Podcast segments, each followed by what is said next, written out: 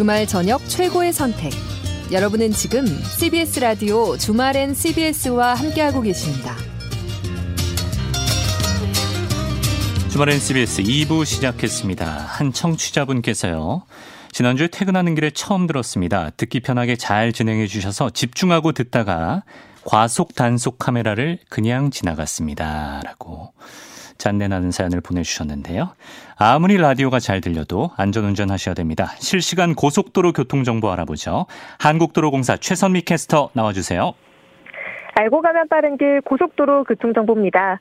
주로 충청권에서 경기권 진입하기가 답답한데요. 정체된 밤 9시와 10시 무렵 풀리겠습니다. 근거리 이동량도 많아서 수도권 제1순환선은 구리에서 판교 방면으로 남양주부터 송파까지 대부분 구간에서 밀리고요. 일산에서 판교 쪽은 일산부터 송내까지 20km 구간 어렵고 판교에서 일산 쪽도 도리분기점부터 송내 사이 가장 더딥니다. 경부선은 서울 방면으로 38km 구간 밀리는데요. 옥산 분기점과 입장 휴게소, 달래내 중심으로 버겁고요. 부산 쪽은 아직 목천에서 7km 구간 답답합니다. 서해안선 서울 방면은 당진부터 금천까지 2시간 20분가량 잡아주셔야겠고요. 평택시흥선 시흥 쪽은 조암과 송산마도 사이 긴 정체입니다. 중부내륙선은 양평 쪽으로 감곡부터 여주까지 10km 구간 불편하고요. 강원권을 지나는 노선들은 오늘 비교적 수월한데요. 서울 양양선 서울 쪽은 남양주 요금소부터 강일까지 정체만 감안하시면 되겠고 영동선 인천 방향은 양지와 부곡, 월곶에서 5에서 7km씩 더딥니다. 지금까지 주말엔 CBS와 함께하는 한국도로공사 교통센터 최선미였습니다. 스팅의 Englishman in New York 주말엔 CBS 2부 첫 곡으로 전해드렸습니다. 민은민 님께서요. 이 노래 이강민 씨랑 참 잘 어울리는 곡이네요. 라고 보내주셨는데 무슨 뜻이죠? 예, 저는 그냥 서울 사는 대전맨입니다. 잠 못 이루는 밤 이어가겠습니다.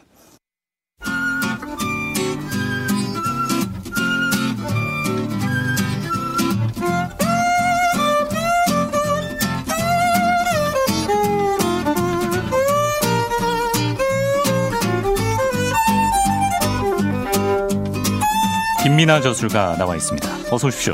안녕하세요. 휴일을 잃은 저술가답게 오늘도 굉장히 피곤해 보이시는데. 네, 저는 서울 사는 수원맨. 수원맨이시군요. 네. 아. 수원하면 역시 효의 도시입니다. 갈비의 도시 아닙니까? 갈비는 먹는 거고 예. 네, 효의 도시. 우리는 수원은 효의 도시라는 그러한 세뇌를 당하고 자랐습니다. 그래서 효심이 깊으신가요? 아니죠. 그래서 이제 문제죠. 왜 아. 수원 사람들은 왜 수원은 왜 효의 도시인가? 예. 네? 아십니까? 왜 효의 도시인지? 정조대왕? 그렇죠. 뭐 그런 얘기잖아요. 정조대왕 때문에. 예. 네, 정조대왕 때문에 우리는 효의 도시에 살게 되었습니다. 예. 좀 억울하기도 하고. 겉핥기식으로 해설해 주시는 것 같은데. 네. 예. 저는 아무튼 서울에 이제 살기 때문에 네, 효는 나중에 한번 생각해 보겠습니다. 알겠습니다. 대전에 가면 국내 유일 효를 테마로 한 공원이 또 있습니다. 아, 그래요? 예. 대전 사람들도 힘들군요. 근데 제가 알기로는 대전에 대해서 제 친구들은 대전 예. 출신들이 몇 있거든요. 예. 전국에서 가장 재미없는 도시다라고 주장을 하더라고요. 그리고 대전에 아. 놀러 온 친구는 어떻게 예. 대접해야 되는가에 대해서 뭔가 대전에 식당을 데려간 다음 예. 마음에 드냐고 물어본 다음에 네. 집에 들어가서 집에서 노는 다음에 아. 마지막에 무슨 빵집에 들어가는 걸로 끝내야 된다. 아, 빵집으로 귀결된다. 네, 빵집이다 대전은. 저도 예전에 타 지역 사는 친구를 데려갈 데가 없어서 선사유적지에 데려갔다가 선사유적지요? 굉장히 빈축을 샀습니다. 네. 서울에도 이제 암사동이라고 있어요. 네. 알겠습니다. 수원맨 김민아 저술가와 함께하고요. 오늘은 어떤 얘기 해볼까요? 오늘은 재보궐선거 특히 서울시장 선거 생각을 하면은 잠이 안 옵니다. 또 이게. 아 이제 뭐 슬슬 출마 선언들도 나오고 좀 판이 짜여가는 것 같은데요. 그렇죠. 지금 그래도 뭐 눈길을 끄는 것은 이제 뭐 보수 정치 쪽에서 누가 나오느냐 뭐 이런 얘기 많은데 네. 국민의힘의 뭐 이혜훈 전 의원 비롯해서 몇 명이 지금 출마 선언을 하고 또는 뭐 앞으로 출마 선언을 할 거다 뭐 이런 얘기도 있고 해서 상당히 좀 관심사죠. 그런데 보수 정치에서 좀 특징적인 게 네. 출마한다는 사람들보다는 출마를 안 하겠다는 사람들 쪽에 지금 관심이 더 쏠리고 있습니다. 아, 출사표를 던졌는데 관심을 못 받고 출마 안 한다는 사람들만 주목을 받는다. 그렇죠. 네. 근데 출사표가 또 관심을 못 받고 있다라고 얘기하면 좀 서운하니까 예. 관심을 받긴 받는데 예. 출마 안 한다는 사람들에 더 쏠려 있다. 관심을 받는다. 예. 예. 출마 안 한다는 사람이면 누구죠? 이른바 이제 대권 주자로 분류가 되는 사람들이죠. 왜냐하면 이 대권 주자라고 하는 사람들 입장에서 서울시장 선거라는 거는 사실 낙선을 해도 이제 부담스러운 것이고 정치적인 상처기 때문에 당선이 돼도 문제입니다. 당선이 되면은 이제 2022년 지방선거까지 직을 유지를 해야 될 것인데 예. 중도 사퇴를 하기가 좀 그렇지 않습니까? 그렇죠. 대선에 나가기 위해서 그리고 또 지금 이제 보궐선거기 때문에 잔여 임기를 지금 현직이었던 시장의 잔여 임기를 수행하는 건데. 예. 그런 시장을 했으면 당연히 재선도 가야죠, 사실. 예. 그게 사실은 신실한 모습이죠. 그러면 대선은 못 가는 거 아닙니까? 신실한 모습. 예. 예. 그러니까 사실 대권 주자 입장에서는 서울시장 선거를 나가는 것은 무조건 부담스러운 일이죠. 그러다 보니까 유승민 전 의원의 경우에는 아예 지금 뭐 사무실을 냈는데 사무실 이름을 희망22라는 이름을 붙여놨습니다. 네. 네. 22가 뭐겠습니까? 2022년에 대선 치른다. 예. 거죠. 그래서 이걸 이 사람들이 물어봤어요. 기자들이. 서울시장은 예. 안 나가는 거냐 그러면. 그랬더니 뭐 생각을 해본 적도 없다 이렇게 얘기를 했고요. 예. 그리고 이혜훈 전 의원이랑 아무래도 가깝지 않습니까? 그렇죠. 유승민 전 의원이. 네. 그러다 보니까 이혜훈 전 의원이 출마 선언을 했다는 거는 결국 유승민 전 의원은 출마 가능성 크지 않은 거 아니냐 뭐 이런 얘기가 나오는 거죠. 네. 오세훈 전 시장 얘기도 나옵니다. 그렇죠. 오세훈 전 시장의 경우에는 언론 인터뷰에서 서울시장 안 나가냐 이렇게 물어보니까 네. 1년 농사를 준비하는 농부가 겨울에 배가 고프다는 이유로 이 종자씨가 되는 이 벽씨를 먹어버려서 되겠느냐 뭐 이렇게 비유를 하면서 예, 안 나간다는 얘기죠. 나는 그 다음 가을을 보겠다. 그렇죠. 예, 추수를 할 것이다. 예. 추수를 더 큰 이제 추수를 해야지. 예. 지금 조그만 벽시 하나로 지금 나는 만족할 수가 없다 이런 건데 예. 대권으로 직행하겠다 이 얘기죠. 근데 최근에 여론조사한 걸 쭉 보면은 오세훈 전 시장이 이 범야권 후보들 중에서는 이 서울시장 후보로 적합도에서 1등한 뭐 이런 결과도 있고 뭐 이 여론이 뭐 나쁘지 않아요. 네. 이 보수 정치 내에서는. 그리고 중진들 일부가 이 오세훈 전 시장의 출마를 지금 뭐 요구하고 있는 상황이기도 하고요. 뭔가 대권 주자 중에 이 서울시장 후보를 나갈 사람이 있어야 이게 서울시장 선거에 그 중심이 잡힌다. 네. 국민의힘 중심으로 그런 주장이 또 있고. 그다음에 과거에 또 이 서울시장을 하지 않았습니까? 그렇죠. 그러니까 서울시장 했던 사람이 또 서울시장 나가는 건 좀 이상한데 특히 또 그때 사건이 있었어요. 무상급식 주민투표를 과감하게 네, 해버리는 바람에 예. 거기다 또 과감하게 또 시장직을 거는 바람에 예. 과감하게 직을 내던지는 결과를 예, 갖고 오지 않았습니까? 그렇죠. 사실 그때부터 보수 정치의 내리막길이 아니었냐 이런 얘기도 있는데 어쨌든 그 결과로 이제 지금의 민주당에게 서울시가 넘어간 것이기 때문에 그 결자해지해야 되는 거 아니냐 뭐 이런 얘기도 있다고 하고요. 예. 그래서인지 오세훈 전 시장이 최근에 이 서울시가 진행하고 있는 광화문 광장 재조성 사업 있지 않습니까? 예. 이 한쪽 편측으로 이제 광장을 만들고 그렇죠. 이 길을 이제 광장을 넓히는 그렇죠. 광장을 편측으로 넓히고 한쪽만 길을 남기고 우회로를 만들고 뭐 이런 걸 하고 있는데 거기에 대해서 굉장히 비판 적인 입장을 냈습니다. 오세훈 전 시장이. 예. 그래서 이 시점에 그것에 대한 비판적 입장을 낸 것은 그냥 전 시장이어서냐 아니면 서울시장 선거에 관심이 있어서냐 설왕설래가 이제 오가는 거죠. 어쩌면 벽시를 먹고 싶어하는 걸 수도 있다. 그렇죠. 네, 그냥 먹어버리자 이렇게 생각했을 수도 있다. 알겠습니다. 아직은 모르는 거죠. 예. 국민의힘 당 밖에서는 안철수 국민의당 대표 얘기가 끊임없이 나오네요. 그렇죠. 이 안철수 대표도 마찬가지로 서울시장 선거는 안 한다. 그리고 대권을 직행하겠다. 이런 얘기를 몇 차례 했거든요. 예. 근데 얼마 전에 이 서대문구 기초의원 중에 국민의당 소속이었던 젊은 기초의원이 있었습니다. 예. 그분이 재보궐선거에 대응을 안 하는 거 아니냐 그러면 지금 당이 여러모로 이제 위축돼 있고 그렇죠. 그다음에 의석수도 몇 개 없고 상당히 어려운 상황에 재보궐선거를 아무것도 안 하고 그냥 넘어간다는 것은 그것도 그렇게 넘어가는 이유가 대표의 대권 행보 때문이라고 한다면 그거는 당의 전략이 그냥 없는 거 아니냐. 네. 그러면서 그건 받아들일 수 없다면서 탈당을 선언하는 일이 있었습니다. 그래요? 그러다 보니까는 안철수 대표로서는 뭔가 이제 해봐야 되니까 네. 그런 것인지 최근에 뭐 신당 창당 얘기도 했다가 그렇죠. 사실 그건 신당 창당 얘기는 아니었습니다. 이렇게 주워 담기도 하고 또 혁신 플랫폼을 만들자고 했다가 비전을 많이 제시하고 있어요. 네. 네. 뭐 신적폐청산 운동을 하자고 하다가 뭐 네. 이렇는데 이게 결국 선거연대를 모색해보자 뭐 이런 취지죠. 보수 정치하고 본인하고.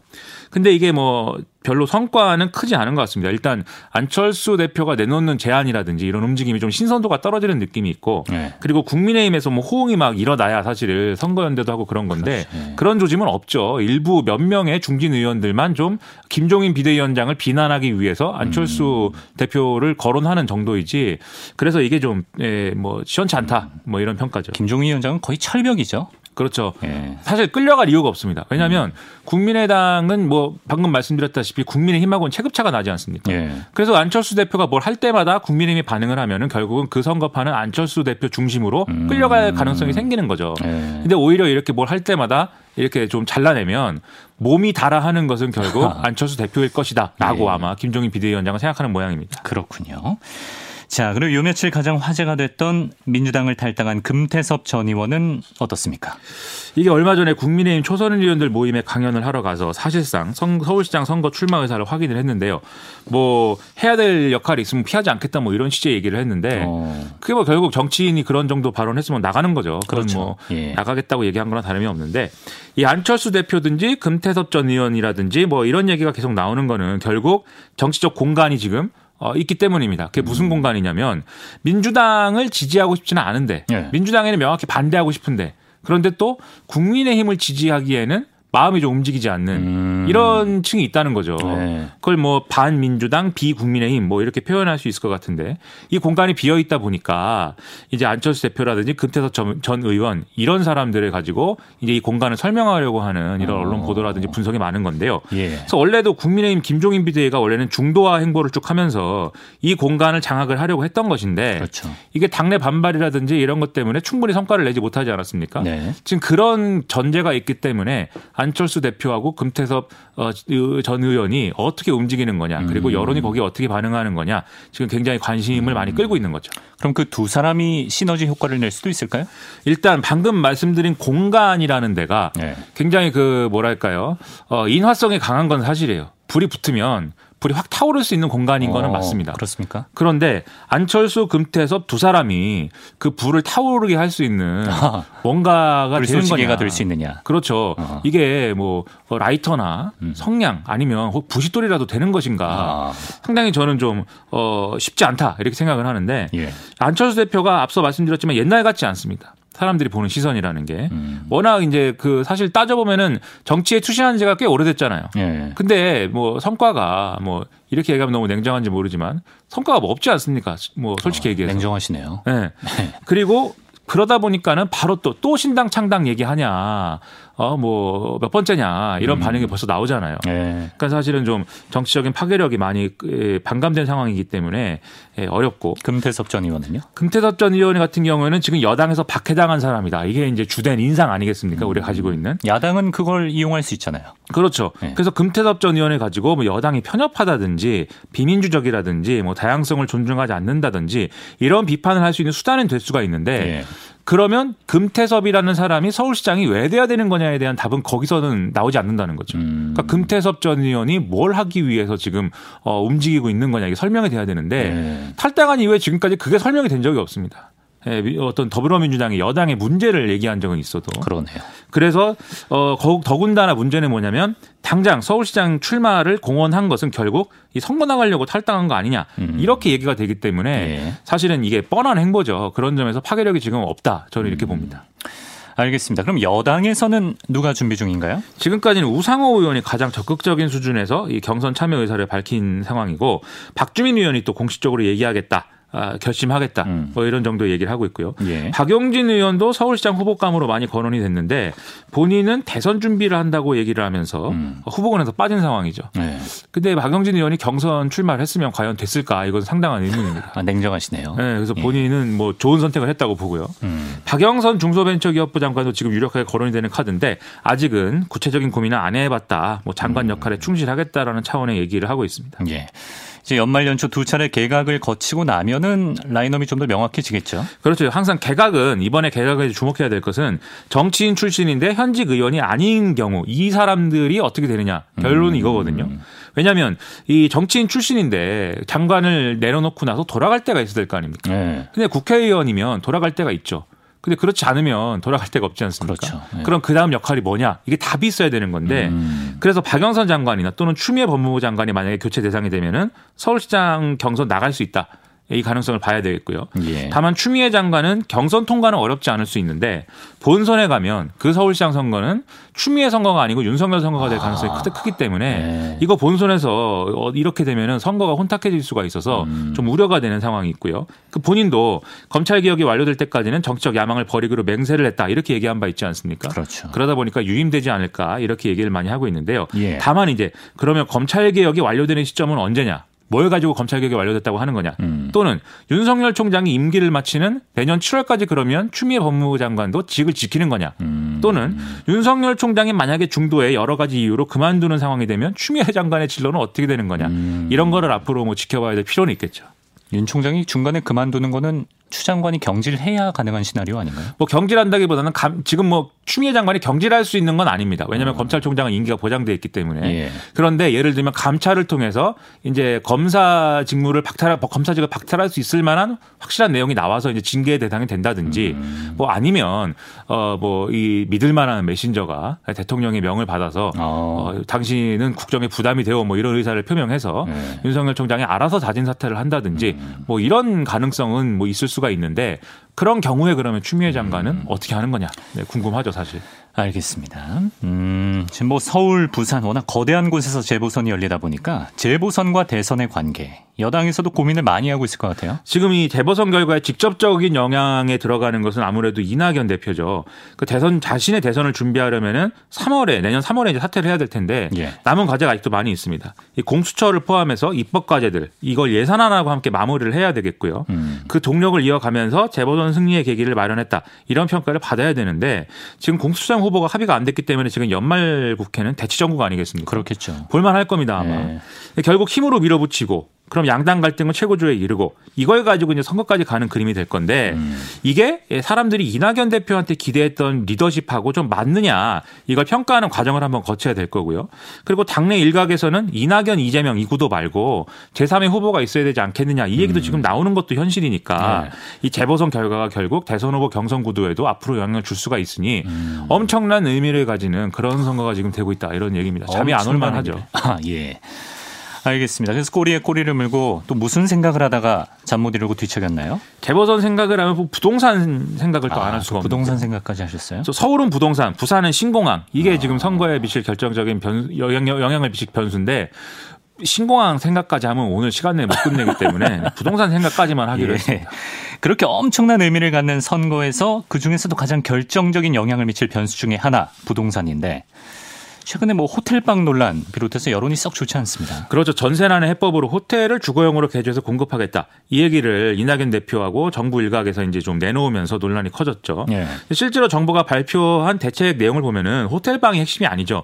공급에 동원할 수 있는 모든 수단을 긁어모았다. 그렇죠. 그 중에는 호텔을 개조하는 것도 있다. 작은 일부가 호텔이죠. 그렇죠. 예. 그리고 아마 그 부분은 이 1인 가구를 이제 좀 겨냥해서 내놓은 대책이겠죠. 예. 그런 건데 그래서 공급이라고 하면은 보통은 집을 새로 짓는 얘기를 많이들 하게 되지만 그런 경우에는 어떤 경우든지 시간이 오래 걸리기 때문에 당장 전세난을 해결할 수 있는 카드를 다 끌어 모으다 보니까 이런 얘기까지 나온 거고 그러다 보니까 좀 불필요하게 많이 조롱거리가 되는 상황이 이른 게 아닌가 이런 생각입니다. 그러니까요. 뭐 정부도 고민이 나름 많겠지만 지금 뭐 정부에서 부동산 관련 언급을 하든지 아니면 뭐 대책을 내놓을 때마다 말씀하신 대로 조롱거리만 되는 것 같아요. 그렇죠. 지금 주무부처가 아니더라도 장관이 한마디 하면 뭐 현실을 모른다는 둥 뭐 지적으로 게으르다는 둥.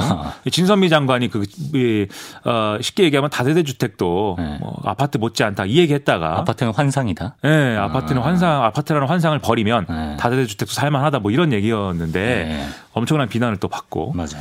그리고 이제 이런 게 사실 핵심 문제는 아닌데 그러니까 왜 이런 지엽적인 것들이 큰 문제가 지금 되는 듯이 지금 얘기가 되고 있느냐. 이거는 정치적 평가를 한번 해봐야 될 필요가 있습니다. 예. 제 생각에 문제의 핵심은 정부의 부동산 대책의 목표 그리고 큰 그림 이걸 이제 사람들이 공유하지 않고 있고 이것에 어떤 정치적으로 설득할 수 있는 과정이 없었기 때문이 아닌가 이런 생각이 드는데요.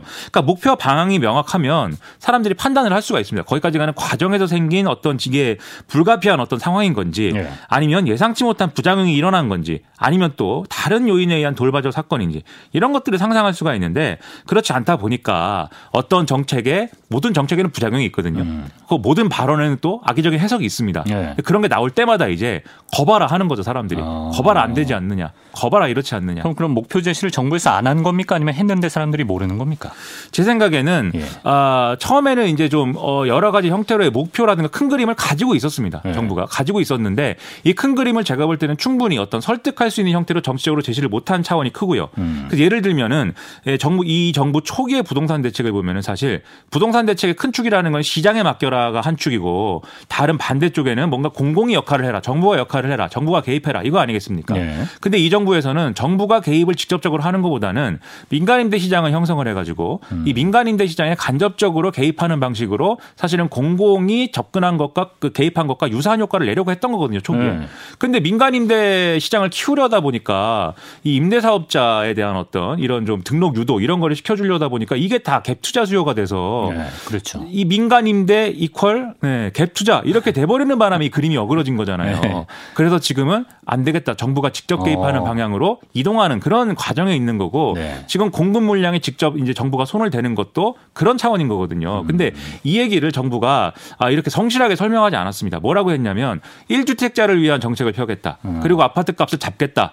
뭐 이런 사실은 손에 뭐 당장 잡힐 것 같지만 사실은 실제로 어떤 정책을 펴든 아파트값이 잡히지 않으면 어떻게든 욕을 먹을 수밖에 없는 그런 방식으로 설명을 해왔어요. 그러니까 꼬투리 잡히기 좋고. 그렇죠. 네. 그게 정책을 펴다 보면 아파트값이 올라갈 수도 있고 뭐 떨어지는 경우는 잘 없을 겁니다. 근데 아무튼 변동이 있을 수가 있는 건데 사실은 거기에 사람들이 또 일희일비할 수밖에 없는 조건이어서 이거는 비난을 받을 수밖에 없는 길로 사실은 걸어간 거 아닌가 싶기도 하거든요. 예. 그래서 이걸 정치적으로 우리가 뭘 하려는 거다라는 청사진에 대한 동의를 모아가는 게 필요한 건데 그게 이미 좀 늦어버려서 저는 안타까운 마음을 좀 가지고 있습니다. 결론이 늦어버렸답니까? 네. 하지만 그럼에도 불구하고 대책이 좀 효과를 봐서 전세난은 하여튼 빨리 좀 해소가 됐으면 좋겠습니다. 알겠습니다. 그래서 오늘 선곡까지 해오셨다고요? 네, 그렇죠. 네, 제가 이제 또 선곡을 저는 영혼만은 마음만은 락커기 때문에 네, 오늘은 제가 락 뮤직으로 한번 오아시스의 Live Forever라는 곡인데 Live Forever. 네, 가사가 아주 낙관적이에요. 지금 비관적인 얘기를 너무 많이 해가지고 이러한 낙관적인 가사를 전해드리고 싶습니다. 알겠습니다. 오아시스 Live Forever 무병장수하시길 바라겠습니다. 감사합니다. 예, 김민아 저술가 다음 주에 뵙죠. 전기 사용량 세계 7위, 온실가스 배출량 세계 11위. 이것은 대한민국의 안타까운 현실입니다. 하지만 수소시장 세계 5위, 수소차 판매량 세계 1위. 대한민국은 수소경제 선도국가이기도 합니다. 이젠 수소로 우리의 미래를 바꿀 시간입니다. 탄소 배출이 없는 수소에너지는 사람과 환경이 공존하는 사회, 지속가능한 미래, 푸르고 깨끗한 지구, 이 모든 것을 만들어갑니다.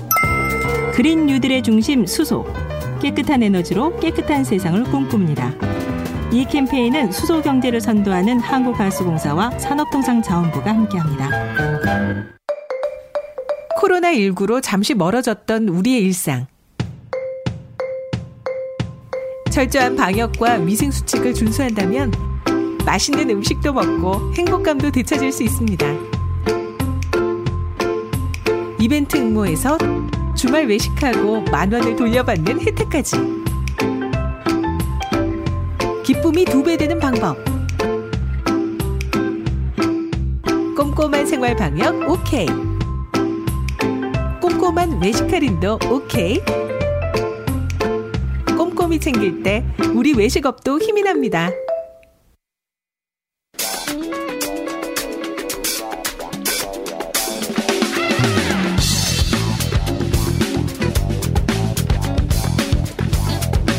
주말엔 국제뉴스 조윤주 외신캐스터와 함께합니다. 어서 오세요. 네, 안녕하세요.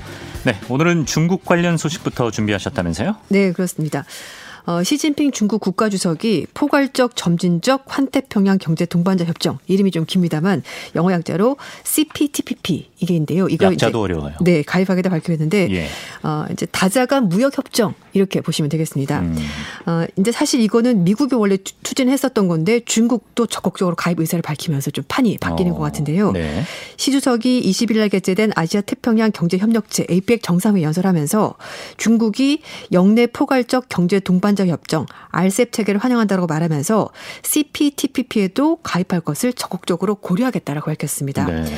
RCEP은 우리나라도 이제 가입이 돼 있고요. 아세안 위주로 이제 진행이 된 거고, 그렇죠. 이제 CPTPP는 미국 위주로 가던 건데 트럼프 행정부가 들어서면서 트럼프 대통령이 TPP 탈퇴하겠다라고 말을 했고요. 그리고 나서는 미국이 빠지고 일본과 호주가 주도하면서 CPTPP로 명칭이 약간 바뀌게 된 겁니다. 네. 그러니까 핵심적으로 말씀드리면 RCEP은 아세안이 위주로 했었던 거 만든 것인데 사실은 중국의 힘이 굉장히 좀 많이 들어가는 주축이고, 그리고 이제 TPP는 미국 주축으로 가다가 미국이 빠지면서 일본, 호주가 주축이었는데 중국이 거기에 들어가겠다라고 얘기를 한 겁니다. 그럼 조 바이든 정부는 당연히 하겠다고 하고 있습니다. 탈퇴고요. 네, 왜냐하면 이제 이게 사실 오바마 행정부 때 추진하다가 트럼프 행정부 들어서면서 엎어진 거기 때문에 바이든 행정부는 들어서면은 추진하겠다라고 얘기를 하고 있습니다. 그렇죠. 그러니까 우리가 이제 그동안 미중 갈등 이슈랑 맞물려서 네.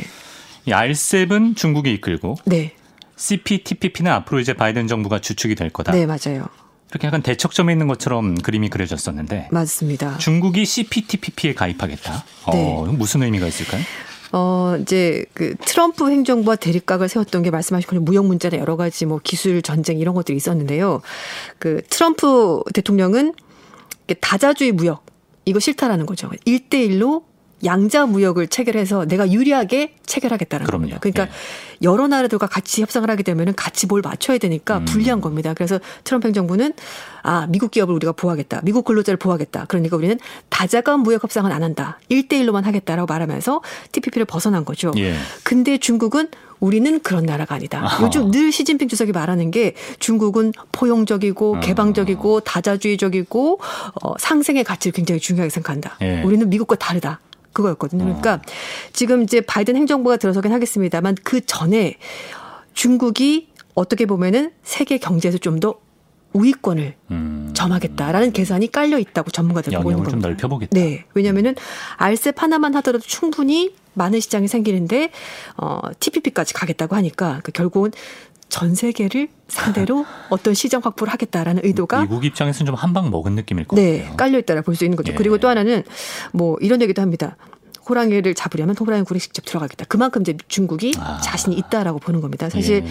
오바마 행정부 동안에 중국 경제가 굉장히 많이 컸고요. 그래서 트럼프 행정부가 그걸 막으려고 계속 노력했지만 이제 정권이 바뀐 거잖아요. 그럼 그렇죠. 다자무역주의가 될 것이고 그러면 중국도 뭔가 해볼 만하다라는 생각이 들었고 그리고 이번 기회를 통해서 세계에서 아시아 태평양 지역에서 중국의 위상을 좀 더 높이겠다. 이런 의도가 깔려있다고 볼 수 있는 거죠. 네. 코로나19 관련해서도 좀 소식을 살펴보면 네. 중국의 전염병 전문가가 코로나 바이러스가 중국에서 시작된 게 아니다. 뜬금없는 주장을 했다고요? 네, 맞습니다.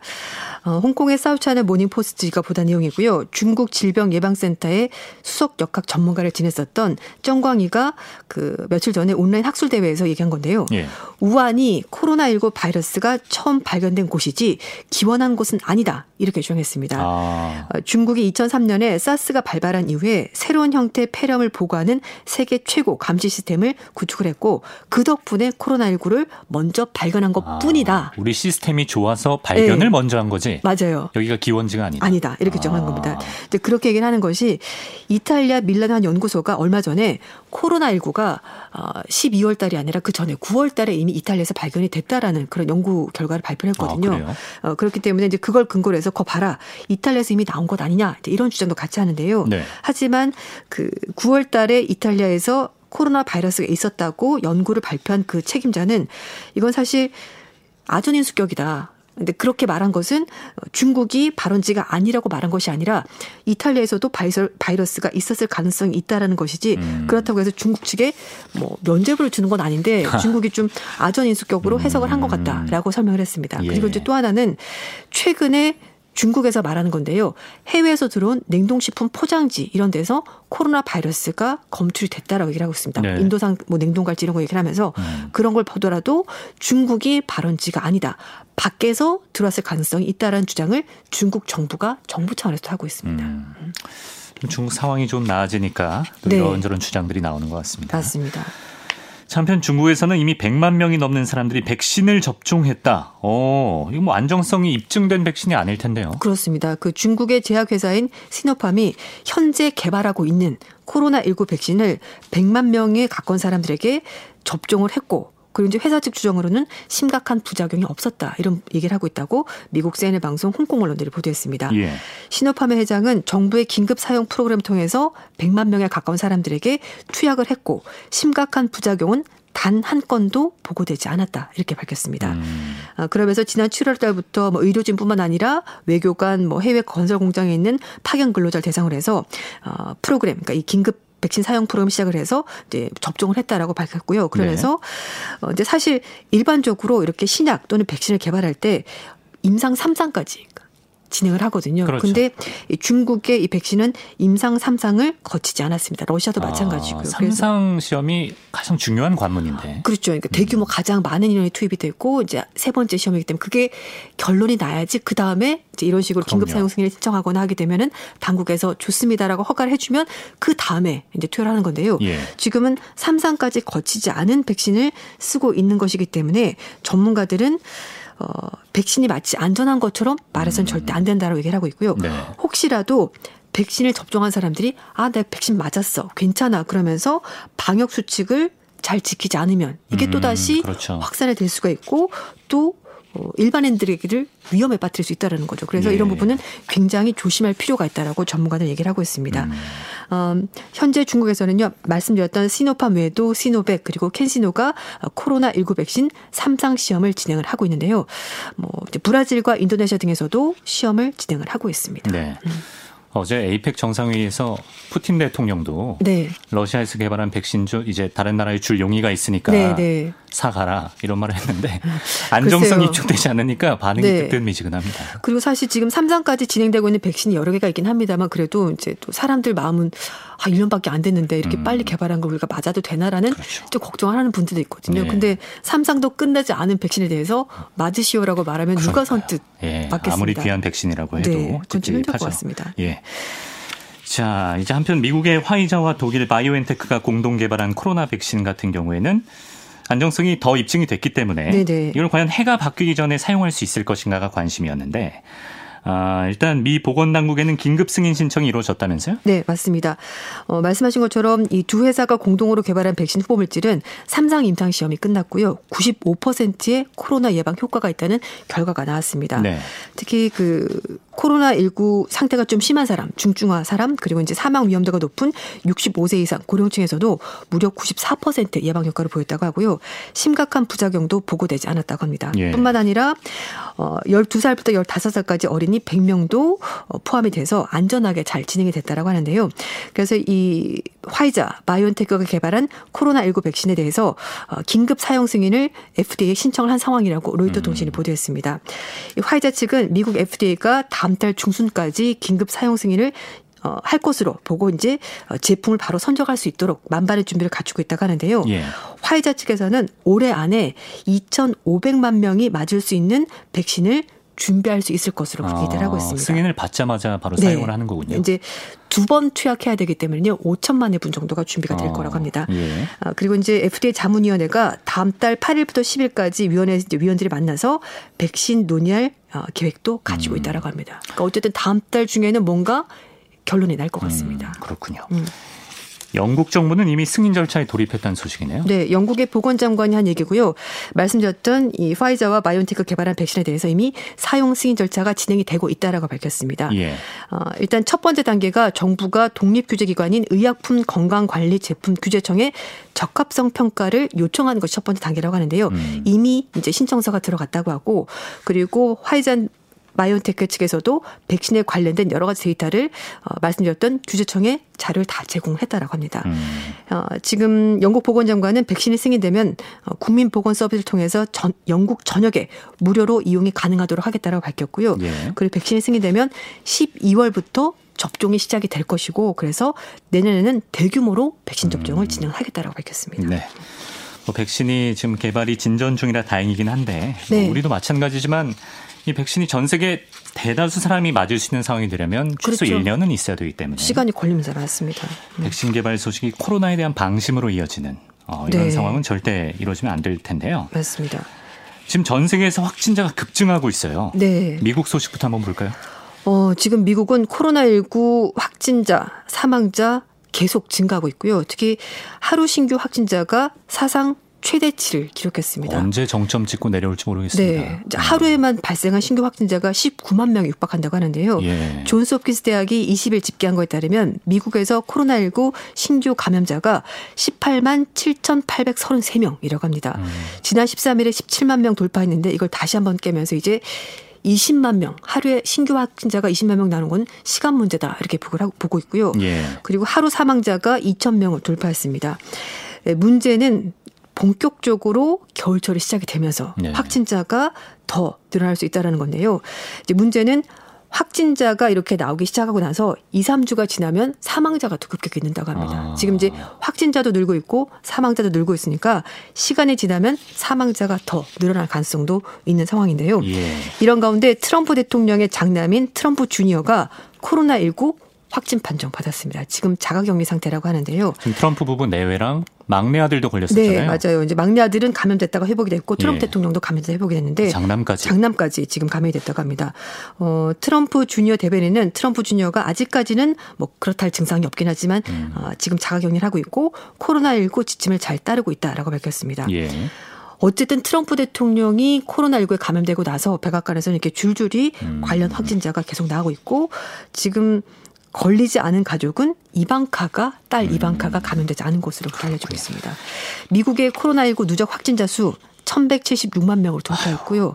사망자는 25만 명을 넘어섰습니다. 네. 또 이제 추수감사절이랑 크리스마스 시즌이라 더 걱정이 될 수밖에 없겠네요.